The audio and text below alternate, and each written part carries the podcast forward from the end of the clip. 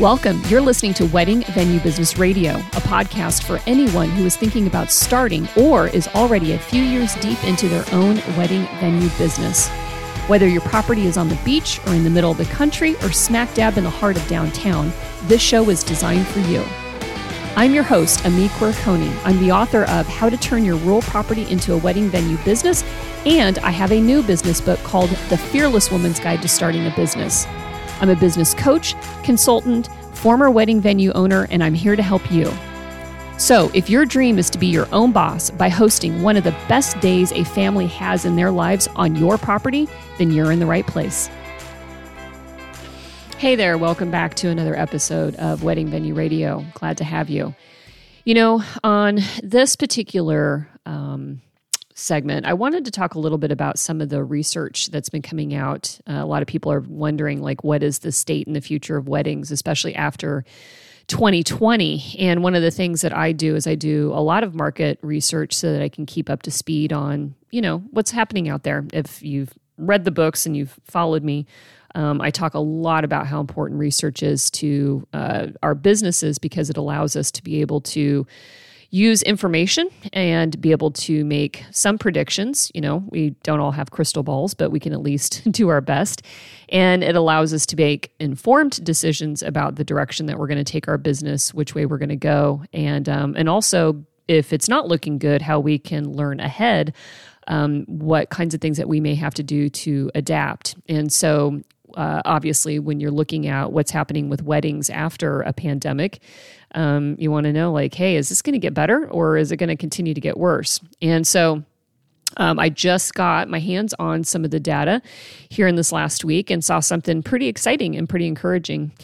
If any of you have been involved in the wedding industry for some time, some of you I know are probably already in the industry, like a wedding planner, or I've actually worked with and coached florists that are considering starting their own venue, or maybe you're, you know, actually engaged or newly married, or you've been, you know, retired for quite some time and looking for some extra revenue.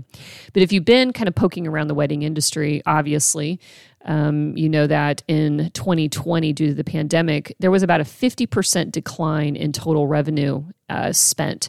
Now, the number of weddings went down. And in the United States, there's just shy of about 2 million weddings a year.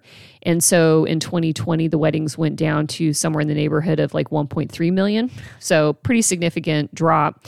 And that equated to a 50% roughly reduction in all wedding expenditures, making a normally, you know, $50 to $60 billion a year market somewhere around $30 million. So pretty bad. Now in 2021, where we're at, we've actually seen a rise in that, which is really good. But the big bump is coming, and it's actually predicted to be in 2022 that they're looking at projecting to have double the amount of volume that we did in 2020. Now, that is the highest number in terms of dollars that have ever been spent, and that's pretty exciting. And then what's going to happen is that shortly after that, it's going to drop down a little bit, but it's actually going to stay higher than what the wedding expenditures were before the pandemic. So what we're looking at is we're looking at a pretty strong recovery for the wedding industry with a huge increase here in 2022, which if you already are in the venue business, you probably already see this. With, you know, maybe an uptick in bookings. I know some of the venues that I've talked to are pretty optimistic and pretty excited. But even if it drops down a little bit, and that'll depend on your area, you shouldn't expect it to be significant. In fact, it looks like it's not going to come close to, you know, what we were spending and what people were spending beforehand. So that's good, right? So when you're looking at, hey, there's nothing but, you know, upward mobility here, how am I going to grow my business? And that's what the point of this episode is to talk about that the couples are coming and are you getting yourself ready for growth and opportunity? And because it sounds like it's good news. However, one of the most common trouble spots that any entrepreneur faces is that when they want to grow their business, they want to take an advantage of some increase in demand. Then they end up sometimes overspending only to end up either firing all the new people they brought in or going out of business completely. Or they end up realizing that they don't like managing a larger business and they end up quitting altogether or dialing back and never recouping the investments that they made. And so I've coached a lot of venues and also solopreneurs, that are in other businesses that are looking to expand, pick up the demand. They, they're used to being the only employee, and so they're doing everything. And they've gotten so popular that they feel like that they need to hire another employee, maybe one or two people, so that they can do more work. Now, the problem, however, is that as the owner-operator of our businesses, we are highly motivated people. And so imagine the rude wake-up call when we hire somebody, and I went through all of this, who quite frankly does not seem to give as much of a crap about our business as we do. So we want new employees to think like us. We want them to care about everything like us. And we want them to even do the work at least as good as us, but if not, even better. And that we hope that with a clone, we can double our work because now there's two of us, right? Seems like simple math. Reality is, unfortunately, when you start hiring people and you've hired like maybe one other person, you may have increased your output by probably only 50%. You have a person, yes, who can pick up some of your work, but instead of you doing more of your original job, you're going to have to give up some of the hours that you were doing on the work effort to manage this other person. And you might end up possibly having to finish up somewhere around, I don't know, the last 30% of their work because they're not as motivated or as skilled as you are. So when you are now pricing your services, you've doubled your overhead. Probably not quite double because hopefully you're paying yourself more than your new person. But anyways, you get the point. But you didn't get double the output.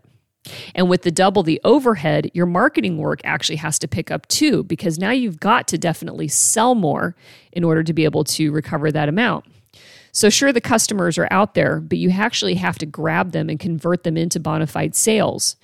And once you grow, you have to sustain that new level or you'll start to lose money because your overhead is based on a minimum revenue stream. So in other words, if you've read my books, your break-even point changes and you have to adjust accordingly. So how do you prepare yourself for an increase in your venue business growth so that you don't end up like, I don't know, an overinflated balloon that explodes?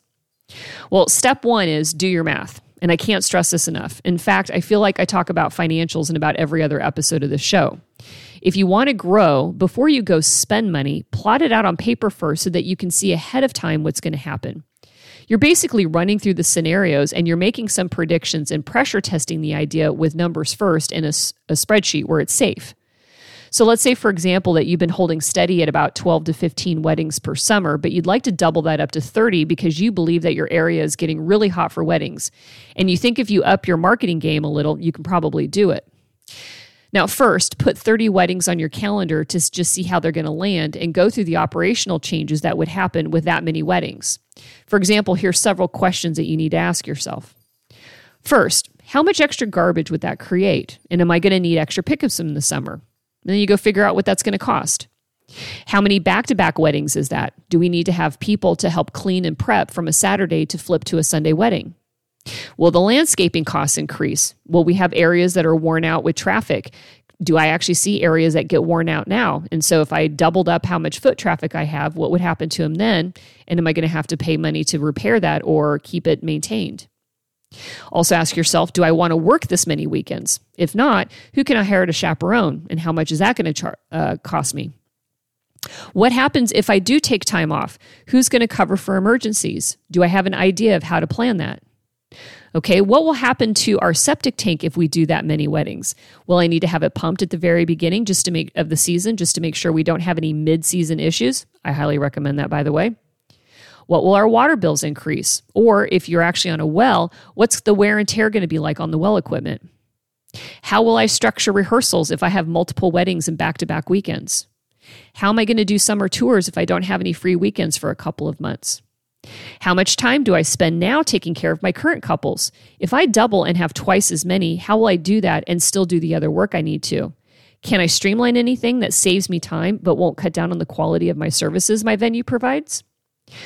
Once you've kind of gone through that list and you've worked it out and you've actually come up with the numbers it'll take to solve those problems, you get to actually see now what your operating expenses and how they have changed.